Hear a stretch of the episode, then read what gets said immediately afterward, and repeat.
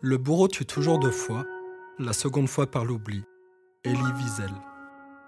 Salut, moi c'est Olen et vous écoutez l'émission Capsule. La technologie nous permet d'accomplir des miracles, alors je voyage dans le temps et l'espace à la rencontre des personnages qui ont marqué notre histoire.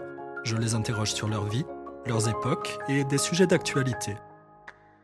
Ce soir, direction Croton, dans la grande Grèce du 6e siècle avant Jésus-Christ, où j'ai rendez-vous avec Théano pour parler des femmes et de leurs conditions. Bonne écoute.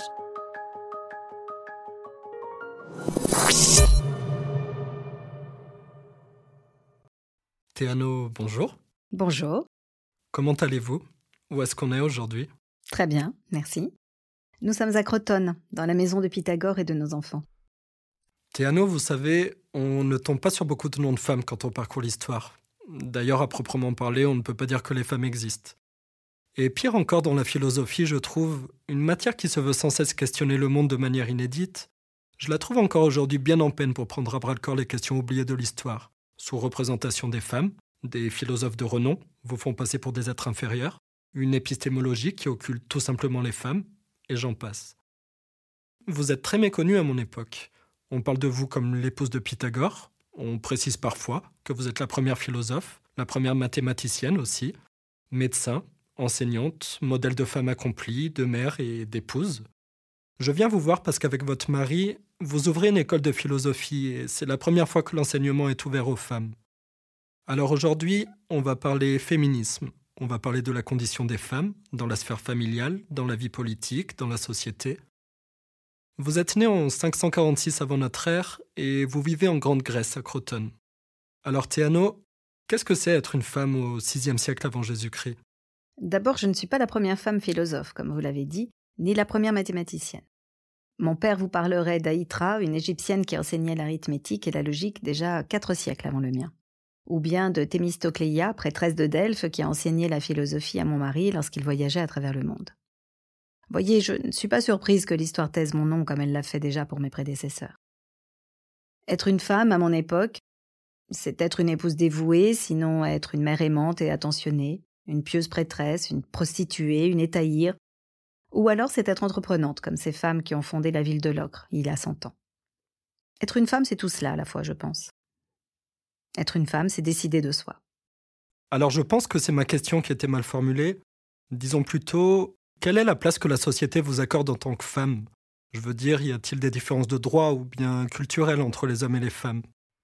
Avant l'arrivée de Pythagore, oui, assurément. Quand je suis arrivée de Crète à l'âge de 14 ans, j'étais une vierge qui devait s'orner de mille parures et se farder la peau de Cérus pour donner un teint rose. Je devais alors me marier avec l'homme le plus fort, le plus riche ou le plus beau, selon mes convenances. Une fois mariée, la loi vous impose fidélité et obéissance à votre époux.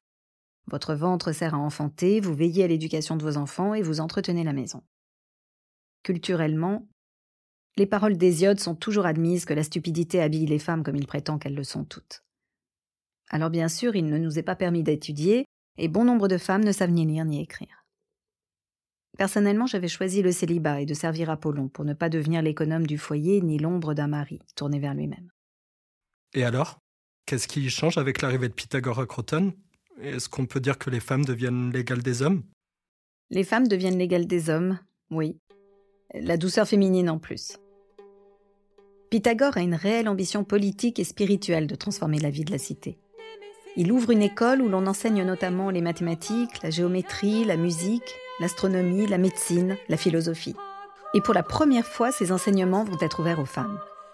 J'étais la première élève femme de Pythagore mais nombreuses sont celles qui veulent nous rejoindre et suivre son enseignement. Ma mère Déino, puis Périxione, Timicha, Lysis, bientôt nous sommes 17 femmes à nous réunir. Vous dites que la communauté pythagoricienne bouleverse l'équilibre de votre cité, pour le mieux. Comment est perçu le fait que l'école soit ouverte aux femmes? Bien sûr, les hommes s'inquiètent de voir les jeunes filles se détourner des cultes d'Apollon, d'Aphrodite ou d'Héraclès. Peu à peu, Croton se féminise.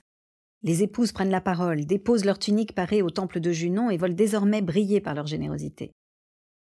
Timicha vient de Sparte pour rejoindre l'école de Croton. C'est bien le signe que notre cité rayonne par sa sagesse. De quoi sont-ils inquiets, ces hommes-là? C'est la perte d'un symbole de féminité? Ont-ils peur de perdre leurs privilèges? Il faut dire que les nouvelles arrivantes astreignent leur corps et leur âme à une vraie discipline et se métamorphosent. Très vite, leurs silhouettes sont affinées, leurs muscles galbés et leurs âmes sont instruites. Périctionnée, par exemple, continue de coiffer ses cheveux, elle prend des bains et soigne sa beauté. Mais elle ne porte plus de tenue tapageuse et ne se pare plus d'or et de pierres précieuses. Un jour, elle interpelle un marchand de tissus désireux de lui vendre une tunique. Elle lui dit Mais à quoi bon disperser son pécule en choses onéreuses? Tout cela ne mène qu'à l'égarement. Lorsque j'ai faim, je mange. Lorsque j'ai soif, je bois. Je n'avale pas 40 poulets et je ne bois pas non plus deux tonneaux d'eau de pluie. Il est aussi inutile de trop posséder. Mon corps demande de ne pas avoir froid, et c'est par pure ignorance que tu crois qu'il doit être paré d'ornements frivoles. Le marchand lui répond qu'elle ne trouvera jamais un époux dans une telle simplicité. Elle lui rétorque. Cette tunique simple me fera apparaître encore plus belle à celui qui m'est destiné. La vraie beauté vient de la mesure. Pauvre homme, toi tu te laisserais séduire par un épouvantail couvert de breloques. J'aime les perles d'Inde, mais une seule suffit à mon oreille. Et les phares m'enlaidissent, sinon ne me changent que trop. Je veux que mon époux m'aime avec les cheveux blancs. Je trouve ça génial. Périctionné fait preuve de pédagogie, elle explique à ce bon monsieur qu'elle n'a pas à satisfaire ses envies personnelles. En plus, elle se réapproprie sa place de femme, puisqu'elle dit aimer les bijoux et les ornements, mais simplement qu'elle ne veut pas en être recouverte pour plaire aux hommes. Moi, je la trouve trop péremptoire. Je lui dis Ne fais rien en te forçant et ne sois affligé en rien. Continue ton chemin. Si on te jalouse ou on te dénigre, sois tout simplement sourde et souris. Chaque propos malséant salit ta bouche et l'oreille d'autrui. Voilà le secret de la félicité. Aimer chaque moment de vie et s'exprimer par l'exemple, sans un mot. Ne jamais parler à tort et à travers, même si tes mots sont justes et exquis. C'est ce que vous recommandez à une femme victime de harcèlement de rue? Je suis sûr que vous aussi, vous essuyez des critiques quotidiennes ou vous êtes la cible de propos malséants alors que vous vous baladez simplement dans la rue. Comment on éduque les non-initiés si ce n'est pas un travail pédagogique? Mais quelle tâche ardue que de vouloir éduquer l'entièreté du monde à sa cause, aussi noble soit-elle. Les lois auxquelles vous voulez obéir ne doivent jamais être pesantes, mais vous rendre légère au contraire. Fintis, par exemple, est une autre élève, une femme courageuse et radieuse, qui attirera à coup sûr un homme vertueux et inestimable. Alors que certains hommes font dire à Zeus que les femmes ne sont pas plus intelligentes que les poules, Fintis prouve le contraire par son attitude noble, teintée d'insouciance et de largesse. Bientôt, elle pourra se confronter à un élève studieux et beau. Cette asymétrie des sexes dont on parle, selon vous, c'est la responsabilité des hommes, avides de puissance, ou bien des femmes qui sont trop fragiles pour s'en défendre? C'est l'inconduite des hommes et des femmes qui mène à la destruction. Mais à Croton, les hommes sont coupables de la subversion par laquelle ils ont privé les femmes de la parole dans la cité. Je crois que chacun a le pouvoir d'être heureux s'il le décide. Moi-même, j'ai décidé d'abandonner les honneurs et la vie de prêtresse pour devenir une simple épouse. J'ai perdu mes quarante dragues manuelles, mais j'ai gagné un mari incroyable. Vous voyez, chacun peut choisir. Désormais, je peux mieux me connaître et donner un sens à ma vie, à nos vies. À l'inverse, il vaut mieux s'en remettre à un cheval sans frein plutôt qu'à une femme irréfléchie. Il faut à la femme une véritable pensée, une intelligence appliquée à l'action. Les hommes nous ont trop longtemps occultés sans nous autoriser à mettre le nez dans leurs affaires. S'accomplir en tant que femme, c'est connaître l'amour d'un homme de cœur et de savoir. Vous semblez donner un rôle très défini aux hommes et un autre très précis également pour les femmes mais on ne voit la femme qu'à travers le prisme de son mari, et finalement le but de sa vie, c'est de trouver un bon époux. Vous trouvez qu'il y a égalité? Tandis que l'homme chasse et pêche, la femme demeure au foyer? À mon époque, forcément, c'est quelque chose qui me fait bondir, mais je ne suis pas mieux placé que vous pour dire ce qui devrait être, je vous pose simplement la question. Est-ce qu'il pourrait en être autrement à votre avis? Est-ce que vous pouvez imaginer l'homme, la femme, comme des êtres humains simplement, indépendants, libres, euh, égaux? En matière de droit, oui, il faut que les hommes et les femmes aient les mêmes. Mais pour les devoirs, vous voulez l'égalité de choses qui ne sont pas égales. Femmes et hommes n'ont pas à vivre les mêmes expériences. Les femmes traversent quatre degrés au cours de leur vie. Elles naissent avec leur nom de vierge, prennent ensuite un nom d'épouse, un nouveau nom lorsqu'elles sont mères, et quand leurs enfants ont des enfants à leur tour, elles s'appellent toutes Maya, qui signifie aïeul. Vous comprenez que les femmes n'ont pas le même rapport au monde que les hommes, leur harmonie est de se connaître elles-mêmes à chaque étape de leur vie de femme. L'harmonie des hommes est aussi de se connaître eux-mêmes dans les étapes qu'ils traversent en tant qu'hommes. Et en formant un couple harmonieux, ils favorisent le bien dans la cité. Vous comprenez? Le fait qu'il n'y ait pas égalité ne veut pas dire que l'un est meilleur que l'autre. Prenez en mathématiques. Les impairs sont masculins et les pairs sont féminins. Mais 1 et 2 ne le sont pas, ils ne peuvent être classés. 1 est inclassable puisqu'il engendre, et 2 est son prolongement, c'est 1 plus 1. Derrière chaque grand homme se cache une femme, c'est ça? Pythagore aime à dire que je suis son maître en tempérance, oui. Vous grimacez. C'est ma réponse qui ne vous convient pas? Non, je ne porte aucun jugement, c'est la réponse que vous me donnez, et puis vous êtes cohérente avec vous-même. Vous savez, en interrogeant les origines de la pensée, je ne m'attends pas à trouver satisfaction sur tous les sujets, mais c'est intéressant justement de voir comment vous voyez les choses. À mon avis, c'est quand même dommage d'attribuer des rôles si distincts aux deux sexes, d'autant plus que si la femme n'est qu'un prolongement de son mari et que vous le démontrez en plus euh, mathématiquement, on parle d'un sexe qui n'en est pas un et la suite logique c'est qu'il devienne le grand perdant de l'histoire.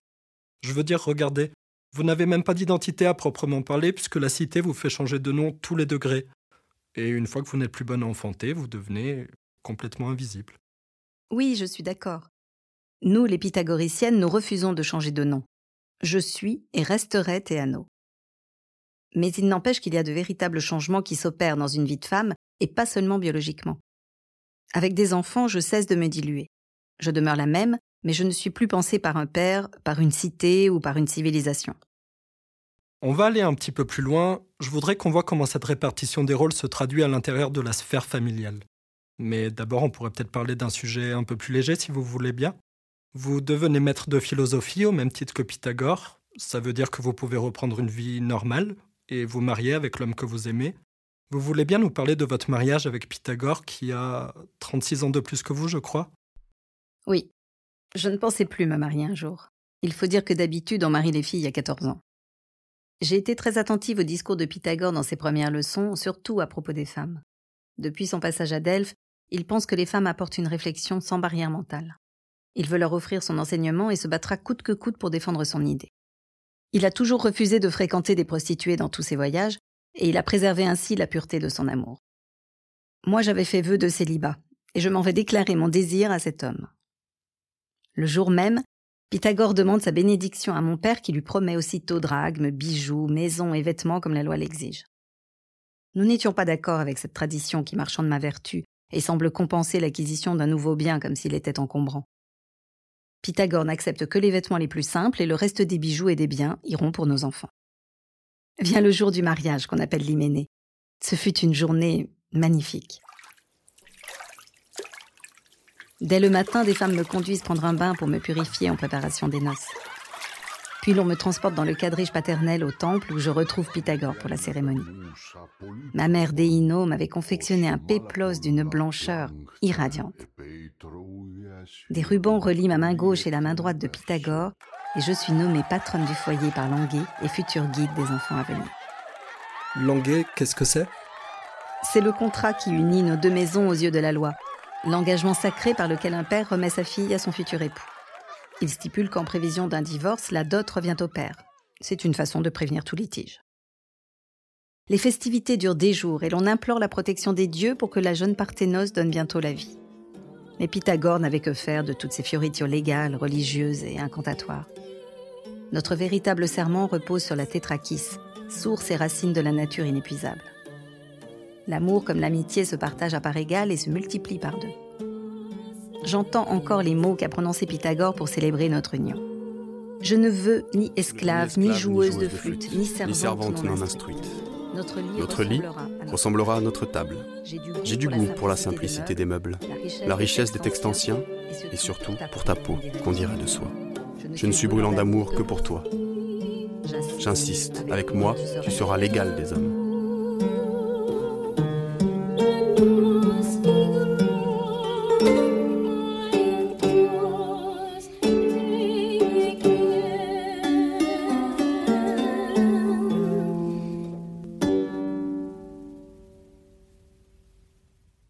Merci pour ce souvenir heureux.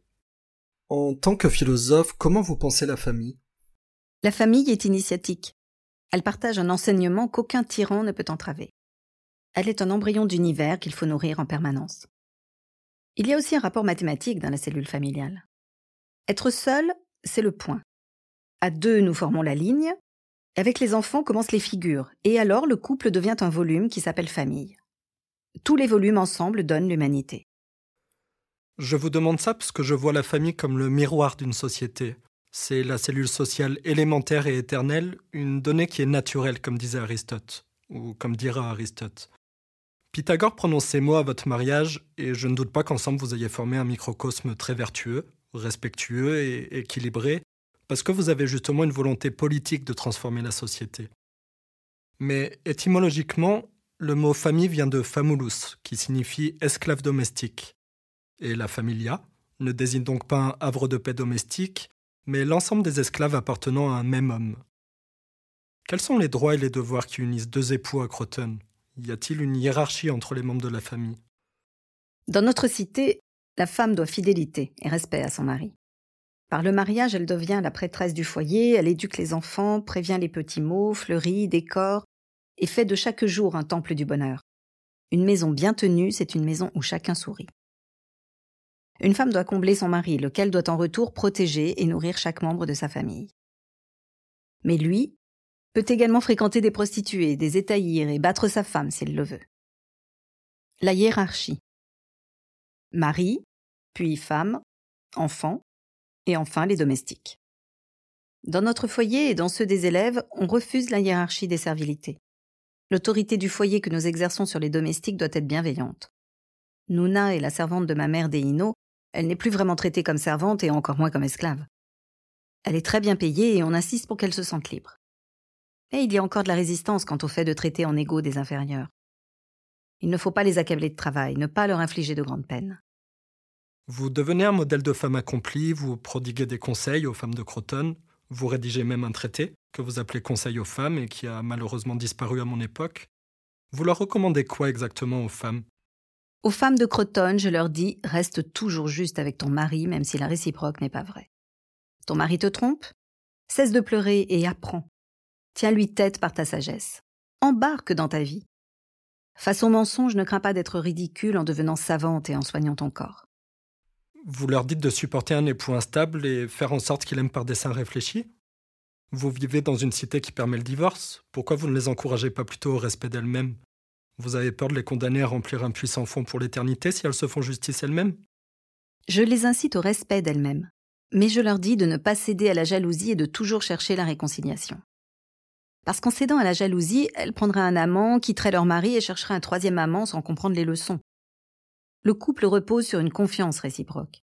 La confiance existe parce qu'elle peut être trompée, mais c'est la responsabilité des époux d'œuvrer pour que le couple soit harmonieux. Ce qu'il y a d'inadmissible dans le couple, c'est la violence que peut exercer un mari. Avec Pythagore, nous exhortons les hommes à être fidèles et nous avons obtenu l'interdiction de frapper, même un esclave. On revient juste après sur la violence conjugale, et j'ai une pensée d'ailleurs pour Jacqueline Sauvage, qui nous a quittés l'été dernier, paix à son âme. Je voudrais terminer sur les conseils que vous donnez aux épouses, puisqu'on est toujours dans le thème de la famille. Et la famille, pour la société, c'est d'abord une matrice de reproduction. Il y a un prisme d'analyse qui est aussi pertinent lorsqu'on parle de structure familiale patriarcale et de propriété, c'est le rapport sexuel. Il y a eu beaucoup de théories là-dessus, et il est généralement étudié sous l'angle d'un rapport biologique naturel, ce qui fait que la domestication sexuelle semble aller de soi dans l'institution de la famille, et qu'elle est par conséquent non réformable, puisqu'elle est biologique et naturelle. Mais au-delà du besoin de perpétuer l'espèce, la sexualité regroupe diverses pratiques, et elle est conditionnée par la libido et le désir, qui sont plutôt des constructions culturelles. À mon époque, il y a peut-être quelque chose de nouveau, c'est que les structures familiales sont de plus en plus complexes, avec des familles homosexuelles, recomposées, monoparentales, etc. Est-ce que vous avez des choses à nous dire sur les relations sexuelles? Est-ce qu'on vous demande conseil à ce sujet? Ce n'est pas nouveau. Mon époque est indifférente à la question des mœurs et la pratique homosexuelle est admise aussi bien pour les hommes que pour les femmes. Mais cela reste en dehors du foyer. Il n'y a pas de structure familiale qui soit composée ainsi. Les pratiques sexuelles Bien des jeunes hommes ont un parrain, par exemple. L'habitude veut que les Adonis aient des amants qui considèrent souvent les femmes comme des magiciennes à fuir. Nous, les pythagoriciens, prônons l'abstinence avant le mariage et nous refusons la pédérastie entre apprenants. Une telle proximité entre un maître et un élève parasiterait l'équilibre de l'égalité. Mais le plus souvent, ce sont des femmes prudes qui viennent me demander conseil. Comme leurs maris peuvent entretenir des courtisanes, ces femmes craignent de conduire elles-mêmes leur mari à l'infidélité. Au contact de leurs époux, elles se sentent euh, souillées. Et de vieilles harpies leur font croire qu'après le mariage, elles doivent rester comme de l'argent noirci. Culturellement, une femme ne séduit pas son homme après les noces. Et par le mariage, les époux ont des devoirs, l'un vis-à-vis de l'autre. Je leur dis Ne crains pas de coucher avec ton mari. Dépouille-toi de ta pudeur en même temps que de tes habits, et tu n'auras qu'à reprendre les deux en te relevant. Et offre toujours un sacrifice à l'instant même où tu quittes le lit de ton époux.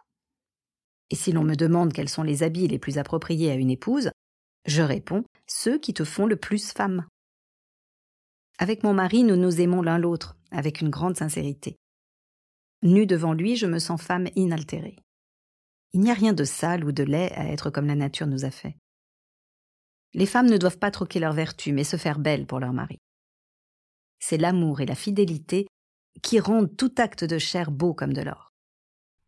Vous m'avez dit qu'être une femme, c'est décider de soi, que chacun peut choisir. Est-ce que vous vous êtes déjà demandé quels auraient été les choix qui s'offraient à vous si vous n'aviez pas été pieuse, par exemple? Ou si vous n'aviez pas grandi dans une famille riche et éduquée comme la vôtre? Que voulez-vous dire? Aux courtisanes, aux étaïrs, à ces travailleuses du sexe, si je puis dire, vous leur donnez quels conseils Les mêmes qu'aux autres femmes. Je leur dis de rechercher de l'harmonie en elles. Mais ce sont celles qui me chahutent le plus souvent sur la pureté et le contact de mon mari. Justement, pour moi, et c'est mon avis personnel, vous auriez pu trouver plus d'écho auprès de ces femmes en tenant compte de leurs propres problématiques, c'est-à-dire leur origine sociale, leurs différences culturelles, euh, en termes de richesse également. Je pense que leur condition de femme est plus proche de celle des esclaves que de la vôtre. C'est un concept très récent que je veux tenter de vous expliquer, développé en 1989 par une professeure de droit qui s'appelle Kimberly Crenshaw. C'est le féminisme intersectionnel. Elle le décrit comme une subtilité, une sensibilité d'analyse, qui permet de rendre compte que toutes les femmes sont confrontées à des vulnérabilités qui reflètent les intersections du sexisme, du racisme, de l'oppression de classe, du capacitisme, etc. Vous comprenez? Ces femmes esclaves ou ces étaïrs, d'abord elles sont femmes, comme vous, donc elles subissent la loi des hommes. Ensuite elles sont pauvres, donc la société accentue leur discrimination. Certaines sont probablement étrangères, leur culture ou bien leur couleur de peau peuvent aussi être des facteurs de rejet. Vous comprenez? Elles endurent en quelque sorte plusieurs formes d'oppression qui sont comme imbriquées entre elles. On dit justement qu'elles se trouvent à l'intersection de ces problématiques. Oui, je comprends ce raisonnement. Le discours que je tiens aux femmes de Crotone, je n'aurais pas pu le porter moi-même sans la protection de Pythagore. Et Nouna, en tant qu'esclave, n'aurait jamais pu s'élever comme je l'ai fait. Mais moi-même, qui ne suis pas née esclave, ni étrangère, ni pauvre, moi aussi Croton a voulu m'exclure. Je crois que les femmes du monde entier partagent hélas un socle commun d'expériences douloureuses, comme les violences physiques, les viols et le risque de se voir un jour assujetties si elles ne tiennent pas garde. Il y a certes beaucoup de particularités, mais il y a aussi quelque chose d'universel. Oui, c'est vrai, vous avez raison. J'insiste simplement sur le fait que cette notion est essentielle parce qu'elle permet d'intégrer les différences entre les femmes. Et même plus largement, à mon époque, cela s'applique à toutes les catégories invisibilisées dans la société. J'espère que vous me comprenez bien. Je ne dis pas que votre parole n'est pas légitime, au contraire.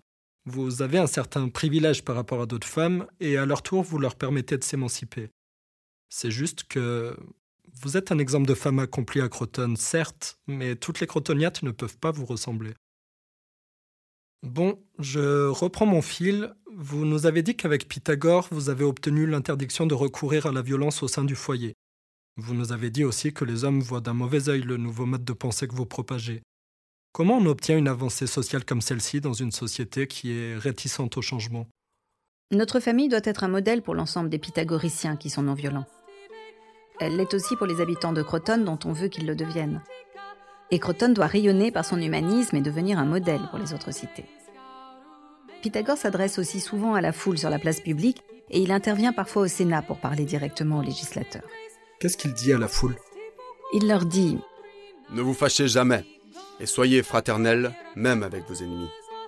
Vous dénouerez ainsi toute rancune inquiète. Soyez peinés pour les insensés, compréhensifs entre vous, et faites de Croton l'exemple de l'harmonie humaine. Il leur explique que le bâton permet la ligne droite.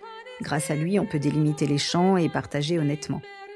Mais avec les femmes, il faut user de la voie droite et sans bâton. Les femmes ont les mêmes droits que vous. Cessez vos vaines querelles et fuyez les équilibres fragiles. Bah, du coup, il fait bien de la pédagogie directement auprès des hommes. Il explique en effet que l'irascibilité et l'impulsivité ne sont pas dignes d'un homme. Mais les hommes ne sont pas seuls à être sceptiques envers les règles des pythagoriciens. Beaucoup de femmes aussi les rejettent. Alors il parle à part aux matrones, aux enfants et aux maris, mais il ne mêle jamais un belliqueux à ses conversations. Les belliqueux se traitent différemment. Il faut les mater doucement, les convaincre que la vraie force se trouve dans le langage, la réflexion, l'action, et non entre les points. C'est une avancée considérable que vous obtenez en matière de droit et pour la vie de la cité, mais est-ce que ces lois sont respectées? À mon époque et dans mon pays, il est complètement admis qu'on ne frappe pas sa femme et vous risquez des sanctions si vous le faites. Pourtant, en 2019, en France, qui a un état de droit et d'égalité, une femme meurt tous les trois jours sous les coups de son mari ou ex-conjoint. Récemment, on a vécu une drôle de période qui a un confinement général à cause d'une épidémie, et bon nombre de femmes, d'épouses, se sont retrouvées prisonnières de leurs propres cellules familiales. Les violences conjugales ont encore augmenté d'un tiers. Si on change d'échelle et qu'on regarde les violences faites aux femmes à travers le monde, les violences domestiques sont un fléau qui touche une femme de la planète sur trois. Je pense à Nasrin Sotoudeh, une avocate iranienne qui défend les droits humains et les droits des femmes. Elle est condamnée en 2019 à 38 ans de prison et 148 coups de fouet parce qu'elle a refusé de se comporter comme la société l'attend d'une femme. Imaginons que Pythagore ne soit jamais venu à Croton. Imaginons d'autres parties du monde dans lesquelles le droit sanctionne plus durement les femmes qui voudraient s'élever. Est-ce que c'est possible pour une femme dans ces conditions d'avoir un tel aplomb? Est-ce qu'une révolte féministe peut voir le jour sans qu'elle soit initiée au départ par un Pythagore, par un homme? Justice et sagesse doivent s'appliquer aux deux sexes. Pythagore est l'allié de la cause des femmes de Croton. Il a donné l'espace pour que toutes les femmes puissent s'exprimer et nous nous devons d'user de cette liberté pour nous en réapproprier une place juste. Il s'est contenté de dénoncer ce qui doit être dénoncé, ce qui est injuste, inégal, et ce doit être l'initiative des femmes elles-mêmes de se révolter. Dans le monde, les femmes égyptiennes ne portent pas de chaussures pour les obliger à attendre un homme qui, lui, bien chaussé, peut disposer de toute la splendeur du monde extérieur. C'est une forme de prison sociale dont il est difficile d'y échapper. À Hélé, le symbole de la féminité est une tortue, lente et silencieuse, comme l'épouse idéale. La femme n'a pas le droit de se mêler de la politique. En Lydie, les femmes se prostituent avant le mariage et doivent ensuite une fidélité inviolable à leur mari. Il n'y a aucune grâce possible pour ces femmes sans un Pythagore, sans nous autres pythagoriciennes qui prenons la parole haut et fort. Ce qu'il faudrait surtout, c'est plus d'écoles de philosophie partout dans le monde. La loi. La loi peut être injuste et dure comme dans ces régions du monde. La loi étant établie par des hommes, elle est le fruit d'une opinion commune. Voilà ce qu'il y a de plus tenace dans la cité, l'opinion commune. C'est ce qui fait sa culture, et c'est là qu'il faut agir en priorité pour opérer un véritable changement. Et les lois, lorsqu'elles sont bonnes et qu'elles protègent, ne suffisent pas. Elles peuvent encore être contournées ou simplement ignorées. Comment on fait reculer les dogmes alors? Comment on s'attaque à la pensée elle-même sans attendre qu'une femme finisse brûlée vive par son mari ou le visage défiguré à l'acide? Vous nous dites par l'exemple, par les discours, par les lois, mais est-ce que c'est réellement suffisant? Je lis des contes à ma nièce le soir pour l'aider à s'endormir. Franchement, je me sens obligé de changer les récits parce qu'à chaque fois l'héroïne est une jeune fille stupide, que le monde entier et même des animaux farfelus manipulent pour l'épouser. Vous, vous êtes une femme pieuse, vous avez grandi entourée de mythes comme tous les habitants de Croton. J'ai bien compris que pour vous il y a un déterminisme naturel avec les rôles que vous attribuez dès la naissance en fonction du sexe. Je vous invite à considérer ces rôles comme une construction formatée par la pensée, par la culture, d'accord? Si vous inculquez aux petites filles que faire la guerre ou la politique, c'est pas pour elles, mais rester vierge et bien entretenir la maison, c'est le mieux qu'elles puissent espérer. Comment voulez-vous faire de Croton une cité exemplaire et de ses habitants des êtres accomplis? Si je vous dis on ne naît pas femme, on le devient. Oui, c'est fondamentalement juste, je suppose. Mais écoutez, si je suis religieuse, c'est pour prier et bénir, non pour détester et maudire. Je crois que vous voulez parler des Amazones, qui sont vaincues par des hommes dans toutes leurs batailles. Mais Athéna est aussi une femme, et elle rivalise pourtant avec la force légendaire de Zeus. Comme Artémis, déesse de la chasse et sœur jumelle d'Apollon. La mythologie est riche, vous savez, et elle réclame une grande sagesse pour être interprétée. De la mesure en toute chose. Voilà ce qu'il faut. Également dans le culte que l'on voue aux dieux. Estia, par exemple, on dit qu'Estia est la déesse du foyer domestique, du ménage et de la famille, que Zeus félicite lui-même pour avoir choisi de rester vierge. En réalité, elle est la déesse du foyer de la maison, mais aussi du foyer public. Les femmes ont un rôle aussi bien domestique que dans la vie de la cité. Là est une mauvaise interprétation, à mon sens, le subterfuge par lequel les hommes ont privé les femmes de tout droit de cité dans la vie publique. Estia est associée à Apollon puisqu'elle veille sur son foyer. Il y a pour moi une cohérence. Mais Priap, dieu de la fertilité des jardins et des troupeaux, c'est lui qui tente de salir le vœu sacré d'Estia par le viol. À Lima, dans l'Attique, je me suis rendue à une fête donnée en l'honneur de Dionysos. Dans ces fêtes, on rend honneur à Priap et on boit beaucoup, jusqu'à atteindre le délire sacré. À mon arrivée, des vierges étaient alignées et prêtes à s'offrir aux hommes avinés. J'ai tenté de les raisonner. Ces sacrifices ne servent qu'à les avilir et les femmes mariées qui sont présentes, la loi permet qu'on les tue et qu'on les répudie pour cet amour dionysiaque. Je n'ai pas été écoutée, et le rituel a commencé devant mes yeux les femmes commençaient à pleurer en satisfaisant les désirs de ces hommes.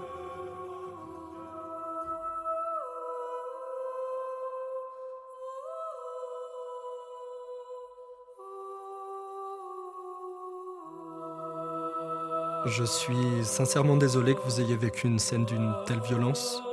Est-ce que vous croyez aujourd'hui que vous auriez dû fuir et laisser faire? Plusieurs jours durant, oui, je, m'en suis voulu d'être intervenu. Mais j'ai bien fait de parler, je le sais même si je ne peux rien changer aux orgies. Il faut bannir l'erreur quand on le peut, comme on extirpe le fer d'un corps, mais en douceur. Et parfois la pointe est incandescente. Dans l'âme, dans le corps, dans le cerveau, dans la nourriture dispendieuse, dans l'état, dans un foyer, ici à Croton. Il faudrait extirper le désaccord en soi. Mais seule la durée permet l'accomplissement de soi. Ces femmes un jour voudront connaître la source de leurs mots et choisiront l'harmonie.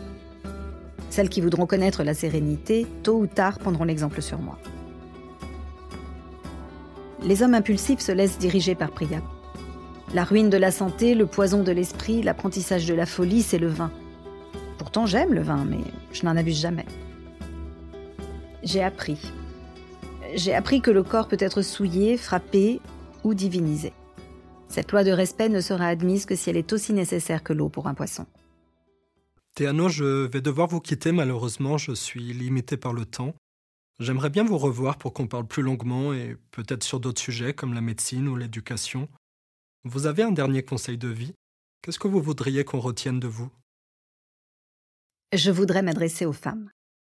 Recherchez toujours l'harmonie. Soyez vous-même, avec des maris qui sont eux-mêmes.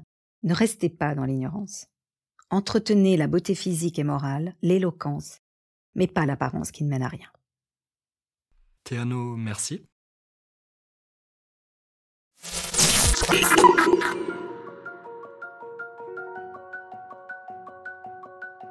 L'émission est finie pour aujourd'hui. J'espère que ça vous a plu et que ça nourrit votre réflexion. Que pensez-vous de Théano? Que retenez-vous de son enseignement? Selon vous, est-ce que certaines de ses idées sont toujours valables à notre époque? Je vous mets des sources et des ressources en description si vous voulez aller plus loin. N'oubliez pas de mettre une note à cette capsule, de préférence 5 étoiles. Commentez et partagez, c'est ce qui m'aide le plus à continuer et gagner en visibilité.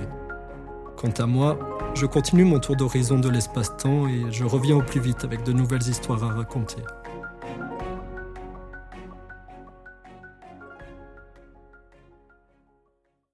J'en profite pour mettre en lumière le collectif féministe Nous Toutes, il est constitué de femmes et d'hommes qui ont pour objectif d'en finir avec la violence sexiste et sexuelle dont sont massivement victimes les femmes et les enfants en France. Nous toutes intervient notamment lorsque ces violences concernent celles qui, parmi nous, sont victimes en raison de vulnérabilités diverses, comme leur situation de handicap, leur situation économique, leur genre, leur orientation sexuelle ou parce qu'elles sont racisées.